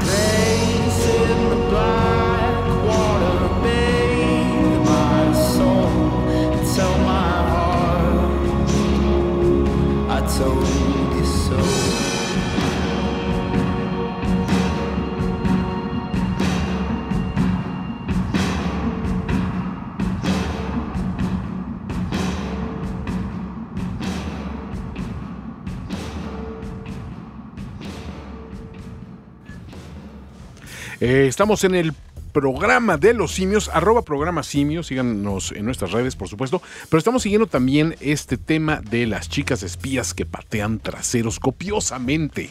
Es un, es un género en Es sí un mismo, género en sí mismo, pero hay una lista bastante nutrida que también nuestro incansable departamento de investigación del programa de los simios, o sea, Wookie, eh, nos trajo aquí a colación. Y si quieren, vamos por orden. Em- Empieza en el lugar décimo con Jinx Johnson de Die Another Day, la ganadora del Oscar Halle Berry. Que Nunca, nunca me ha parecido que Hellberry se mereciera ese Oscar. ¿No, de plano? No, no, no. No, No, me parece. Ball es buena. No me parece Si buena te hubiera actriz. hecho el amor Billy Bob Thornton, a lo mejor sí te, sí te lo mereces, ¿no?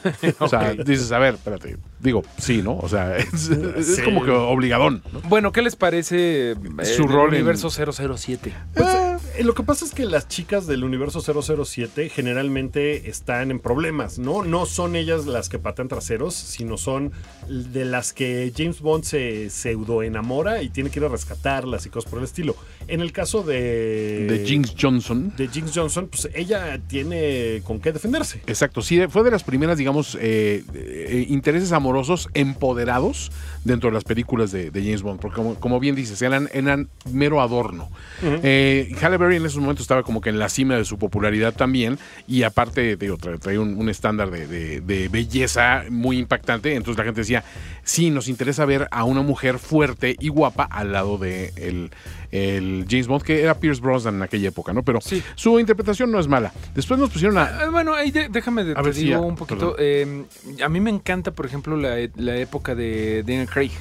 Me gusta mucho eh. Skyfall y yo no creo que sea la única chica que patea traseros últimamente en el universo. Ah, no, últimamente ya hay muchas más. Ya, ya, pero- por ejemplo, pero Money, antes de Money ella- Penny, Miss Money Penny, que ahorita es este Nomi Harris. Sí, sí, sí. Me parece que patea traseros. Digo, es bastante secundaria en las películas de. Sí, pero, Pero- está muy en la oficina. No, ¿no? eh, pero ahora es más reciente. Sí. O sea, antes, antes de- del personaje de Jinx, realmente no eran así. O sea, No, las chicas no, eran no, así. no, no, "Eh". digo, y definitivamente están cambiando las cosas porque ahorita, bueno, pues viene toda esta cosa de que la Shanna Lynch va a ser la nueva agente 007. Eh, también. Lo cual no significa que sea la nueva Bond James Bond. O sea, James claro. Bond puede ser el 008, puede retirarse. Es el puede Bondverso. volverse- eh, en el Bondverso. Eh, Él, yo creo. ¿Ustedes qué piensan que va a pasar ahí? Yo pienso que eh, James Bond se va a volver el nuevo. ¿Cómo se llama la, la- la jefa? Q. Eh, ¿no? Q. Q, que es, Q es el- Dench. No, M es la jefa. Q Me- es el de los gadgets. Es Ah, tienes cierto, es razón, cierto, sí. es cierto. Bueno, M, mm, M que en el, en el último episodio de 007 era Ray Fiennes, ¿no? Ajá, Ray Fiennes. Entonces él ya es el nuevo M.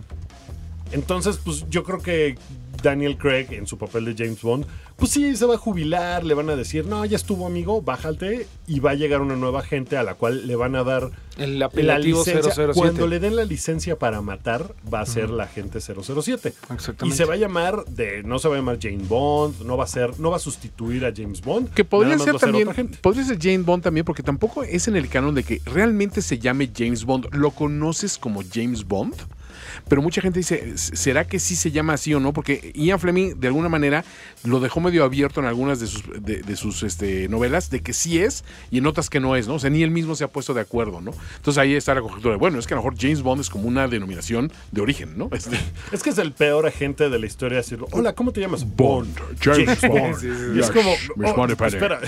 Sí, exacto. Oye, te- me suenas de algo. ¿Eres como espía? No. ¿Y, y casi, qué, casi da su RFC. ¿y ¿no? qué estás haciendo que- aquí en Mónaco? No vengo a, a frustrar un ataque nuclear. No, para nada. Bond, o sea, ¿qué onda? Bueno, eh, en segundo lugar en esta lista tenemos a una... Esa, esa fue una película que medio dividió opiniones. Era Dominica Hergova, creo que es el nombre, que fue interpretada por eh, Jennifer Lawrence en esa película que se llama Dominica Egorova, Red Sparrow. Egoroba. Egorova. Y, y Red Sparrow, protagonizada por Jennifer Lawrence, que no le fue nada, Nada en bien. La gente no la disfrutó mucho. Es lentona, la verdad. Yo no la vi, pero eh, no había como una un gran comentario de que era demasiado violenta, que era como de que Se manejó en algún momento así, de que era demasiado violento, y sobre todo que había muchos eh, episodios de, de violencia palpable Sexual. de hombres a mujeres y con índole sexual, que dices, híjole, pues no está padre, pero entendías que por el tipo de preparación que tenían estos agentes, Red Sparrow, que básicamente eran eh, agentes que su sexualidad era parte de su arsenal, ¿no? Y pues también eh, fue muy, muy claro de que, bueno, pues sí, Jennifer Lawrence se prestaba a esa clase de papeles, ¿no? Pero, pues digo, esta película no le fue nada bien, como, como bien, bien menciona Mario.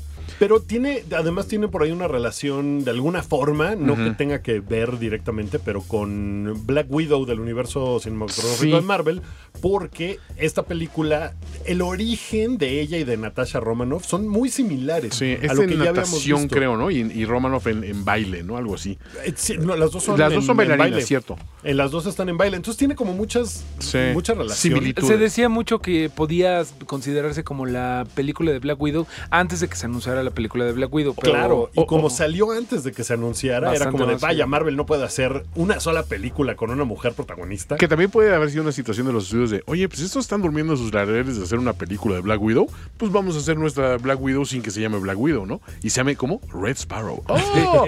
qué, qué astuto ejecutivo. El mismo ejecutivo que fue despedido en dos días de que, oye, nuestra taquilla fue 10% de la inversión, ¿no? Entonces, muy mal. Este, después mencionan a Natalie Cook, Dylan Sanders y Alex Monday de la original eh, trilogía eh, fílmica de Los Ángeles de Charlie. Híjole, yo le tengo cero buena voluntad a estas películas, ¿eh? Pues también era un momento en el que no había mujeres pateando traseros tanto en el cine, ¿no? Son muy Entonces cuando malas llegó... las Sí son malonas, la verdad son malonas, pero... Esta película también es famosa entre otras cosas porque eh, Bill Murray se agarró un pleitazo con Lucy Liu por, por mala actriz. O sea, eso es lo, lo gracioso, ¿no? De que Bill Murray le dijo, es que tú eres la peor actriz con la que he trabajado de ese nivel, ¿no? Y, y- y que aquella se le puso al tiro y por eso cambiaron el personaje de Bill Murray para la segunda parte, ¿no? Lucy. Liu era, es muy Es muy mala Ya casi no sale, pero bueno, vamos a cambiar un poquito. Vamos a una canción que les parece para toda la gente que nos está La escuchando gente. en el coche. Esto es de los Ravagers y se llama Se llama She's a Spy. Nada más porque estamos hablando de mujeres que patean. She's got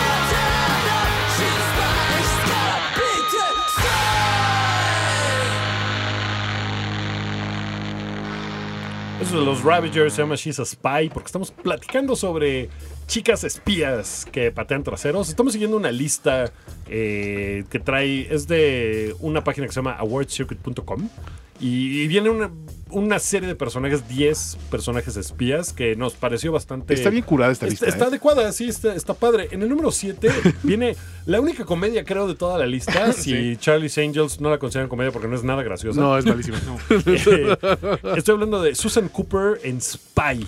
Interpretada por Melissa McCarthy en una película que es curiosamente disfrutable, ¿eh? Es Sí. muy buena, es de Paul Feig Sí. y sale lo que a mi parecer es el mejor papel de Jason, Jason Statham. Ah, por supuesto. Es increíble, pero Susan Cooper, como una chica que ha trabajado para la agencia de inteligencia, siempre detrás de un escritorio y un día le dicen, a ver, no, pues necesitamos a alguien que salga al campo. Agente de campo. Y ella por fin dice, wow, por fin me van a dar una pistola y voy a poder salir. Y bueno, empiezan a suceder una bola de desastres. es muy divertida película. Sí, es una doñita convertida en espía y lo hace muy bien. Pero ahí sí, realmente nos reveló mucho de Jason Statham, el comediante. Sí, sí, sí, la- porque hace un papel, básicamente sale de Jason Statham Sí. en cualquier película de Jason Statham, man. pero burlándose del mismo. Es muy gracioso. Que le hemos dicho, famoso por decir la secuencia de palabras más rápida de la frase Do you know what I mean? You, you mean, Chalamet. you know, Chalamet. Sí. Este, en, en el octavo lugar, no, en el sexto lugar, perdón, una persona que creo que vamos a dividir opiniones, porque a nosotros creo que nos fascina Wookiee, Sí. el personaje de R- Lorraine Brothan en Atomic Blonde. Mario no es tan fan al parecer. En efecto, eh, es buena. Yo sé que a ustedes les gusta mucho y de hecho tiene como mucha popularidad. eh, es querida esta película. A mí, mi problema fue que es James Bond con el género cambiado. Es Ok. absoluta y totalmente una película de James Bond eh, con unas cosas muy, otra vez con mi pochismo, pero muy stylish. O sea, se ve muy bonita la, la película. Tiene cosas del soundtrack. eh, bueno, un soundtrack bastante lu- eh, lujoso, por así decirlo, porque Sí. tienen eh, puro calibre ochentero como de éxitos chaborrucos, sí. que está padre, pero no sé si por eso es que nos gustó tanto a los chaborrucos, ¿me explico? No sé Mira. si como que fue como efectismo para que dijeras, ay, pusieron a The Clash, oh, ya, comprar. O sea, Yo, yo creo que si hubiéramos visto alguna vez a James Bond recibir la clase de golpizas y palizas que recibió ella en la pantalla, Tiene cosas también buenas. lo hubiéramos visto en la bañera llorando, hecho bolita de no, es que me pegaron muy feo. Porque, vamos, a Charlize Theron le ponen Sí, le Sí, el tiene unas. Tiene una escena muy padre de, de- como en unas escaleras que va bajando que tiene que ver con navajas. Es que y- empieza en una manifestación la escena y después es- sube por un edificio, la golpiza es toda en las escaleras y de ahí vuelven a salir hasta que toma el coche. Es una- un plano secuencia eterno y, una- maravilloso. y es ¿eh? en una época, eh, está situada en los 80, en Sí. el, el pleno auge de la Guerra Fría, con el muro de Berlín como así el, el- el escenario en donde está situado. Y, y eso hace que tenga una fuerza particular la película, me parece. Yo solamente pienso que es muy disfrutable, pero es como un videoclip. O sea, todo es este puesta en escena, todo es coreografía, pero no hay historia. Demasiado estilo De y pocas no. sustancias. Completamente. O sea, me parece que es una historia que hemos visto un millón de veces del espía doble, que, como Híjole. les digo, pues es James a, Bond. mira, a mí no me gustaría que, que Lorraine Broughton viniera a patearme el trasero. Es lo exacto. único que voy a decir. Eso lo No, no, dijo Mario Flores, Lorraine Broughton. Si estás escuchando esto y tienes que venir a partear traseros aquí, Porque, para- mira- porque Mario tiene un microchip. y una camisa color salmón, ahí lo puedes identificar rápido. Miren, nosotros tenemos que ir a un corte. Si ahorita regreso, regresamos al aire y ya no estoy, ya saben por qué. Vamos a un corte y ahorita regresamos. El programa de los simios. De Reactor 105. Regresamos al programa de los simios donde estamos platicando de películas de espías mujeres, de espías femeninas y bueno, platicábamos ahí medio polémicamente que a mí no me encanta Atomic Blonde, pero lo que sí tengo que reconocerles es que tiene un soundtrack maravilloso, así que vamos a poner una canción de Bauhaus porque últimamente lo hemos estado pensando mucho con pues este infarto que tuvo desgraciadamente Peter Murphy, ¿no? Y como que eso lo hizo pensar, ay, debería de juntarme con mis amigos. Exactamente, y justamente han anunciado su primer show en 13 años. Van a tener una reunión, esto se, se avisó el 10 de septiembre.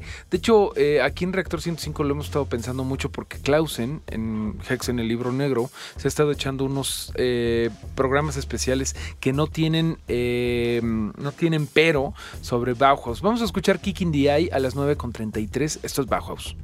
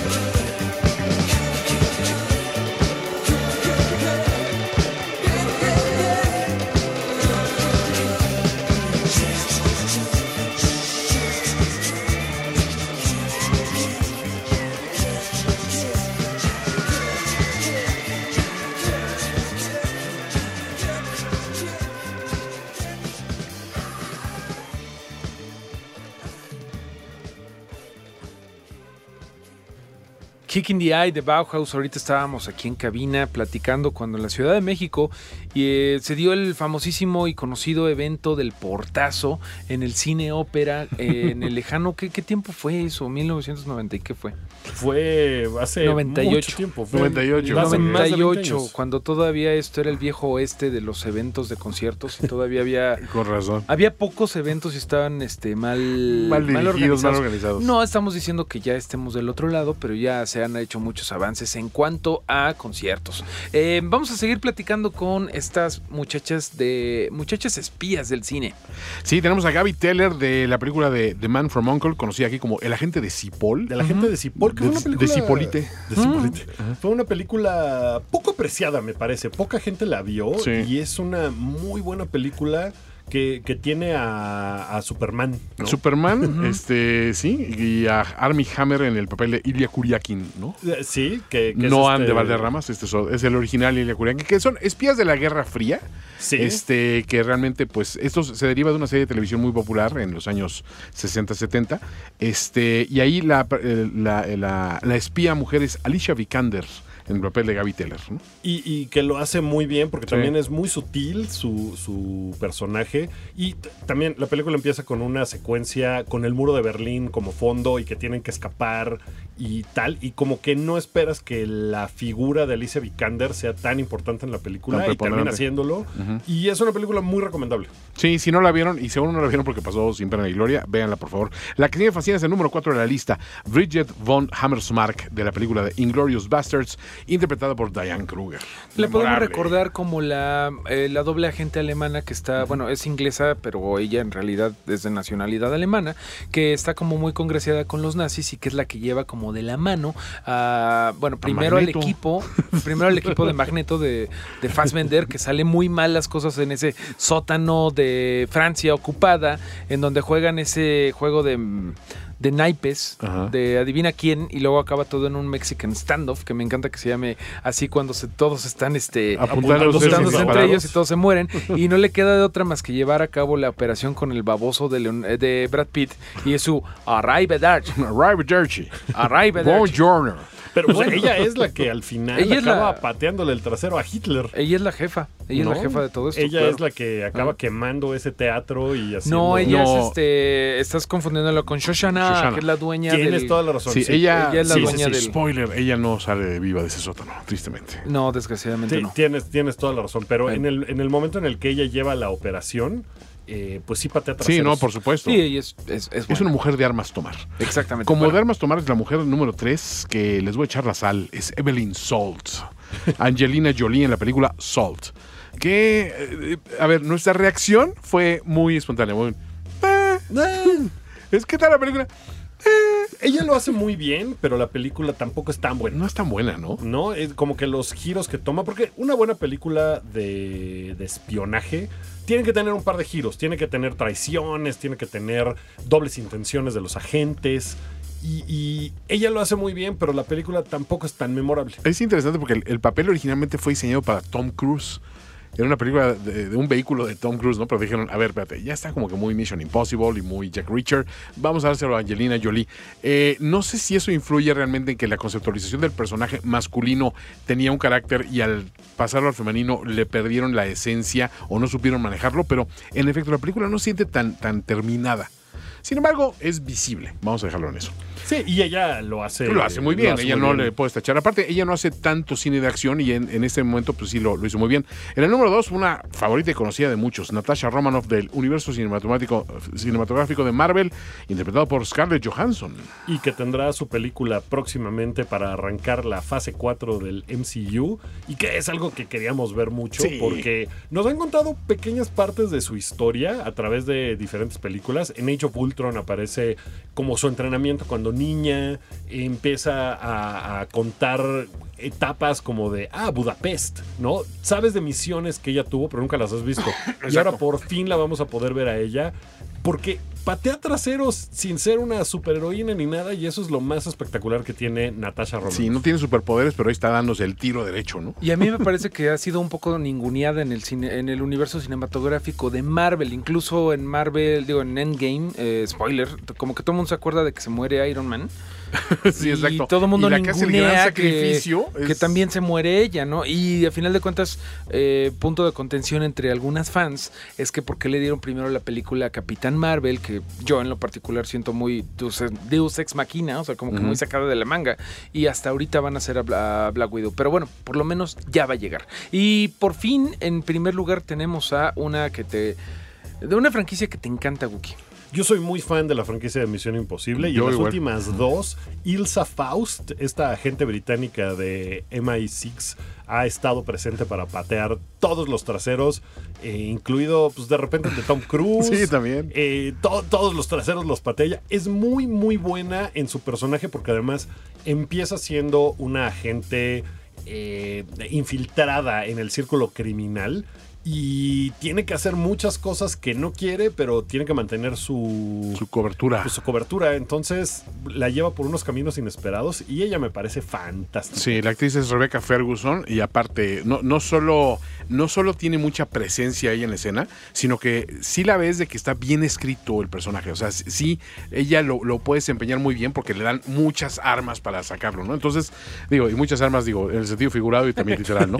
Pero realmente creo que merece este eh, lugar preponderante en la lista porque en dos películas realmente tiene un rol de mucho peso. Y vendrán más, porque Claro, es una buena en, la, franquicia. en la última película de Misión Imposible, Fallout, acaba con que, pues básicamente Ethan Hunt se queda con Ilsa Faust, ¿no? O más bien Ilsa Faust se queda con Ethan Hunt, entonces la vamos a volver a ver en la próxima película de Misión Imposible. Yo he mantenido mucho la idea de que las películas, las son cinco, ¿no? De, de Mission Impossible. Eh, no, Cinco ya o van seis. seis. Seis. Las seis películas de Mission Impossible contra las últimas seis de James Bond, No, me quedo consistentemente con las de Mission Impossible. Sí. Las de. Bond hay altibajos, hay, Hay- hay un par de brillantes. De hecho, películas. me parece que van una buena, una mala. Una Sí. buena, una O mala. sea, Es- Casino Royale es maravilloso, después Quantum of Eh, Solace es sí, terrible. exactamente. y después Skyfall es es increíble y buenísimo. Skyfall es... Ah, no, Skyfall es no, buenísimo. Exacto, Skyfall es buenísimo y, Y la- Spectre es mala. Spectre Sí, es mala, sí, ¿no? sí, sí. Las últimas cuatro de Misión Imposible Son son, muy fenomenales, buenas. muy sí, buenas. las cuatro son muy, muy buenas películas. Estas son estas mujeres que patean traseros en el mundo del espionaje, amigos del programa de los simios. Yo iba a decir planeta. Del vez. blog de los simios. Este, vamos a platicar de otras dos eh, par de recomendaciones, pero vamos a poner una canción que viene precisamente en los créditos de una serie que se estrenó esta semana en Netflix, que es una de las apuestas grandes de la temporada, que se llama The Politician. Y esta canción ya la han usado en otros soundtracks. Se llama Chicago, es de Sufjan Stevens y la recordamos por Little Miss Sunshine. De hecho, creo que ahí lo conocemos muchas personas. Vamos a escuchar Chicago, que siempre pone de buenas.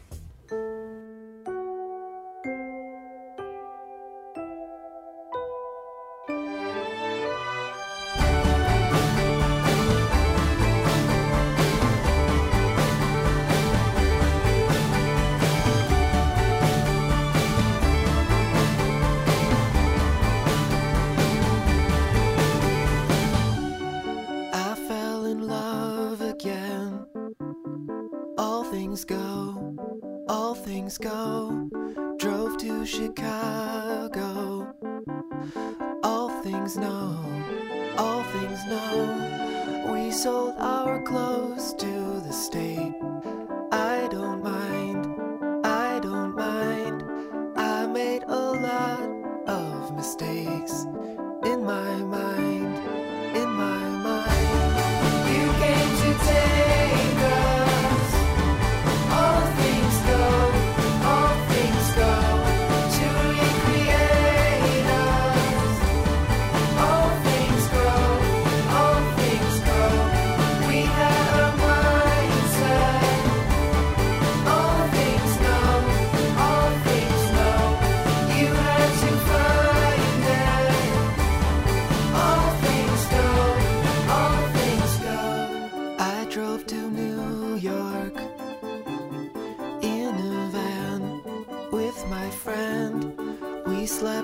parking lots.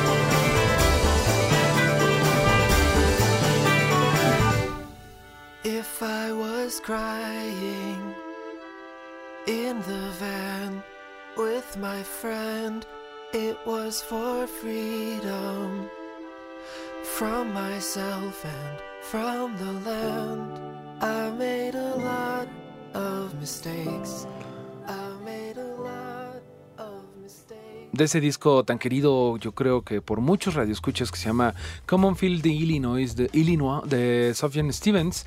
Eso fue Chicago, que es con lo que empiezan los títulos de la nueva serie de Netflix, que seguramente ya lo vieron. Muy anunciados si tienen Netflix, porque luego luego entra y dice, hey, Netflix Original, échatela, échatela. Ve esto. Que se llama The Politician. Es una nueva este, serie de televisión, medio comedia, medio drama, dirigida por Ryan Murphy. Bueno, escrita y dirigida por Ryan Murphy, que lo podemos eh, ubicar porque es el que hizo Nip Tuck. ¿Se acuerdan de Nip Tuck? ¿Cómo no? claro. Eh, tuvo dos primeras temporadas muy buenas y después fue Se terrible. cayó pero horrible. estrepitosamente. Era como de los inicios de la televisión de prestigio. Sí, sí, sí, sí, como de, de- de esta ola de series que estamos viendo ahorita, ¿no? También es el que hizo Ryan, Ryan Murphy también escribió Glee, Que también tiene sus cosas buenas, tiene sus cosas malas, Sí, tiene sí. sus historias de droga muy terribles. Tiene sus y cosas está- buenas, sus cosas malas y su versión del el especial del Rocky Horror Picture Show. Es cierto. Eh, bueno, hablando de horror, también es el que escribe American Horror Story, todo lo que ha estado haciendo American Horror Story. O sea, es una persona con bastante cuerpo de trabajo, ¿no? Y ahorita está haciendo esta serie que está estelarizada por Ben Platt, que es un chico que trabaja en Broadway, que yo no lo conocía, la verdad, pero pues que sale, por ejemplo, en The Book of Mormon, ¿no? Y Que sale en Pitch en Perfect Broadway. también en las películas. Y de hecho, él me parece que sale en una, en una obra de Broadway muy celebrada que se llama este, Dear Evan Hansen, algo así, que es la historia de un chico también que se, se suicida y este no lo conocía, pero él pretende ser, haber sido muy amigo de él para ser popular. Es de esas propiedades que se están peleando mucho para llevarla a la pantalla como una película de prestigio, ojo, ¿eh? Y es posible que lo llamen a él. Pues eso es justamente lo que más o menos sucede aquí porque él eh, estel- estelariza como un riquillo de Santa Barbara, California, o sea, pero Mm, con sí, un de montón de, varo. dinero, ajá, que él desde chico quiere ser el presidente de los Estados Unidos y él está, este, estudió todo lo que ha sido los eh, los presidentes, ¿no? Así de quién, eh, por ejemplo, quiere entrar a Harvard porque de ahí han salido ma- el mayor número de estudiantes gringos, pero entonces él está medio loco con el poder político. Claro. Ahorita esta primera temporada está centrada en que quiere ser el presidente de la clase de su, de su, de su college, ¿no? De su prepa. Y hace unas cosas que hacen, eh, yo la estaba viendo y dije, órale, es como House of Cards en la universidad. O sea, él es una especie de, De- de, Frank, Frank Underwood, pero joven. O sea, y es así Ok. como Maquinaciones y y maquinaciones y y todo eso.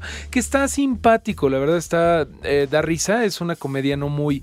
No me ¿Humor negro, pareció, es un, es un humor negro no muy elaborado. No, no me voló la cabeza, pero yo creo que es bastante easy, easy viewing. O sea, lo puedes ver y la, y la pasas bien. Algo que está bien interesante es que sale Gwyneth Paltrow. Sí, como Sale que- Gwyneth Paltrow como una regular de la serie que se me hace como, eh, como que caro, ¿no? O sea, Gwyneth Paltrow es famosa que, que, que- que cobra caro.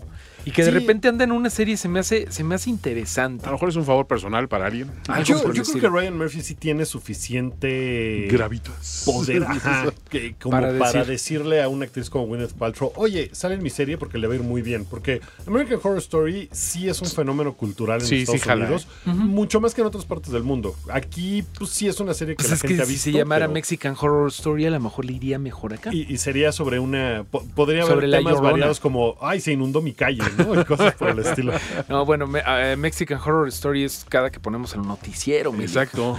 Pero bueno, viejitas, alguien que también sale aquí es Jessica Lange, una actriz, bueno, que tiene mucho tiempo que no veíamos en pantallas, me parece, ¿no? Pero Pues de hecho, Bueno, creo que había en American Horror con- Story, ¿no? Sí, justo. ah, es que no veo American Murphy. Horror Story. Pues con Ryan Murphy había trabajado antes, entonces sí me parece que debe ser puro por ahí que se les ocurrió. Bueno, The Politician, eh, échenle un ojo a ver si lo- los captura la premisa, porque el, el primer piloto dura una hora, de hecho. Este, ya, pues si sobreviviste al piloto, yo creo que ya te quedas viéndola. Pero bueno, eh, el soundtrack también está muy buena. Nada más en la primera, mm, en el primer piloto sale por ahí este Tame Impala, obviamente como ya escuchamos, Softjan Stevens.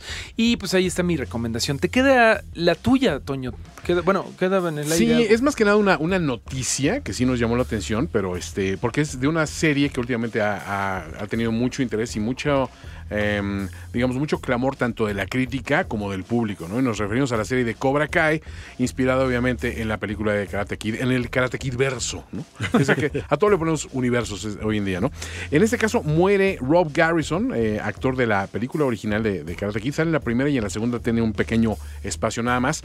Él, si lo quieren ubicar físicamente, es difícil porque no trabajó mucho después de esa película, pero es el del grupo de los Cobra Kai, de los, de los malos amigos de Johnny Lawrence, el que cuando está el, el- el tiro derecho ya hacia el final, de que ya este, es Daniel San contra Johnny, de- este, tiene el grito memorable de Bring a body bag, yeah, ¿no? O sea, traigan una bolsa de, de- de muerto, ¿no? Porque este tipo lo va a matar en unos minutos, ¿no? Era muy famoso por, por ese grito y es de los, de los compinches de Johnny. Bueno, este actor eh, repite en la serie de Karate Kid en la temporada 2 como sigue siendo un amigo de eh, Johnny Lawrence que lo, lo- digamos que reconectó con él ahora en su, en su etapa adulta. No quiero decirles un spoiler obviamente de la serie, pero este actor obviamente sale y ahora este, pierde la vida desgraciadamente por, por una cuestión creo que relacionada al cáncer este, a los 58 años, no menos, 57 Estaba bien años. chavo. Está realmente joven. Lo que pasa es que en la, en la serie sí lo ves, no lo reconoces literalmente. Sí estaba muy, muy acabado porque al parecer tenía problemas de salud desde hace tiempo. Pero bueno, él eh, pierde la vida, este actor Rob Garrison de la serie de em, Cobra Kai y de la película original de Karate Kid.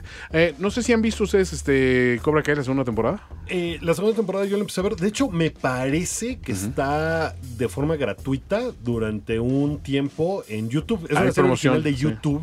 eh, que nada más puedes ver a través de esa plataforma y que tienes que estar como suscrito a la plataforma y al sistema de pago que tienen para poder verla, pero unos días al menos iba a estar de forma gratuita. Sí, la pueden Entonces, ligar completa, ¿eh? porque sí te avientas rápido. Son episodios de media hora, entonces, este, y son creo que 10, 12 episodios. Entonces, Sí, y creo que sí vale mucho la pena porque la forma en que está llevada la serie está bien interesante y bien divertida, nostálgica, pero con un giro, todo bien ahí. Sí, es este, es para niñotes esta serie, ¿no? Digamos. Pero bueno. Como es este programa Como este también. programa, a final de cuentas, y todo lo que presentamos aquí en el programa de los simios. Tenemos una canción también relativa a ella, y parece, parece que ya con eso nos despedimos. Con eso nos vamos a despedir. Muchísimas gracias, Román. Ya le vamos a ceder este, los micrófonos a Chuck P. Y pues nada, eh, terrible la pérdida de este actor, pero ya después de José José ya no me quedan lágrimas. Exacto, le, le va a pasar creo que como el, el fenómeno de, de, ¿cómo se llama? de Farrah Fawcett, ¿no? Que murió el mismo día que murió Michael Jackson. Entonces, todo el mundo se Oh. acuerda que murió Michael Jackson y, oye, Farrah Fawcett, ¿qué fue de ella? Murió el mismo día de Michael Jackson. Así nos va a pasar con el pobre de Rob Garrison porque murió hoy el príncipe de la canción. Pero para que se acuerden, vamos a poner un tema de este grupo que se llama No More Kings. No More Kings y el tema se llama Sweep the Leg porque está inspirado completamente en eh, la película de Karate Kid. Busquen incluso el video, está muy, muy simpático porque ahí, a partir de ese video, al parecer surgió la idea de, oye, si un día revivimos al Karate Kid ya en la actualidad, véanlo por ahí. eh, Sweep the Leg de No More Kings aquí en el programa de los simios. Yo soy Antonio Semperi, arroba finísima persona. Mareo Flores y Wookie-Williams en todas las redes sociales. Nos vemos la próxima semana, amigos. Gracias a todos por habernos escuchado. Saludos, Román.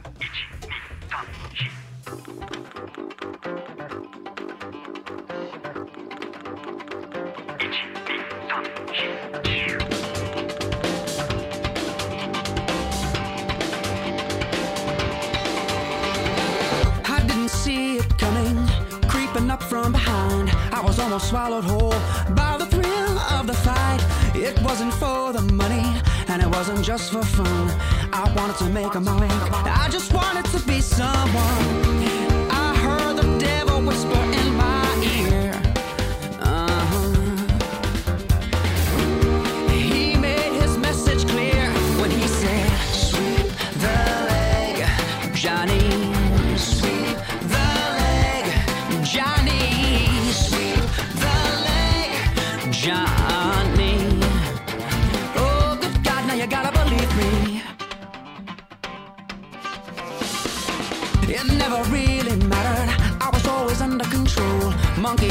Monkey think. There is no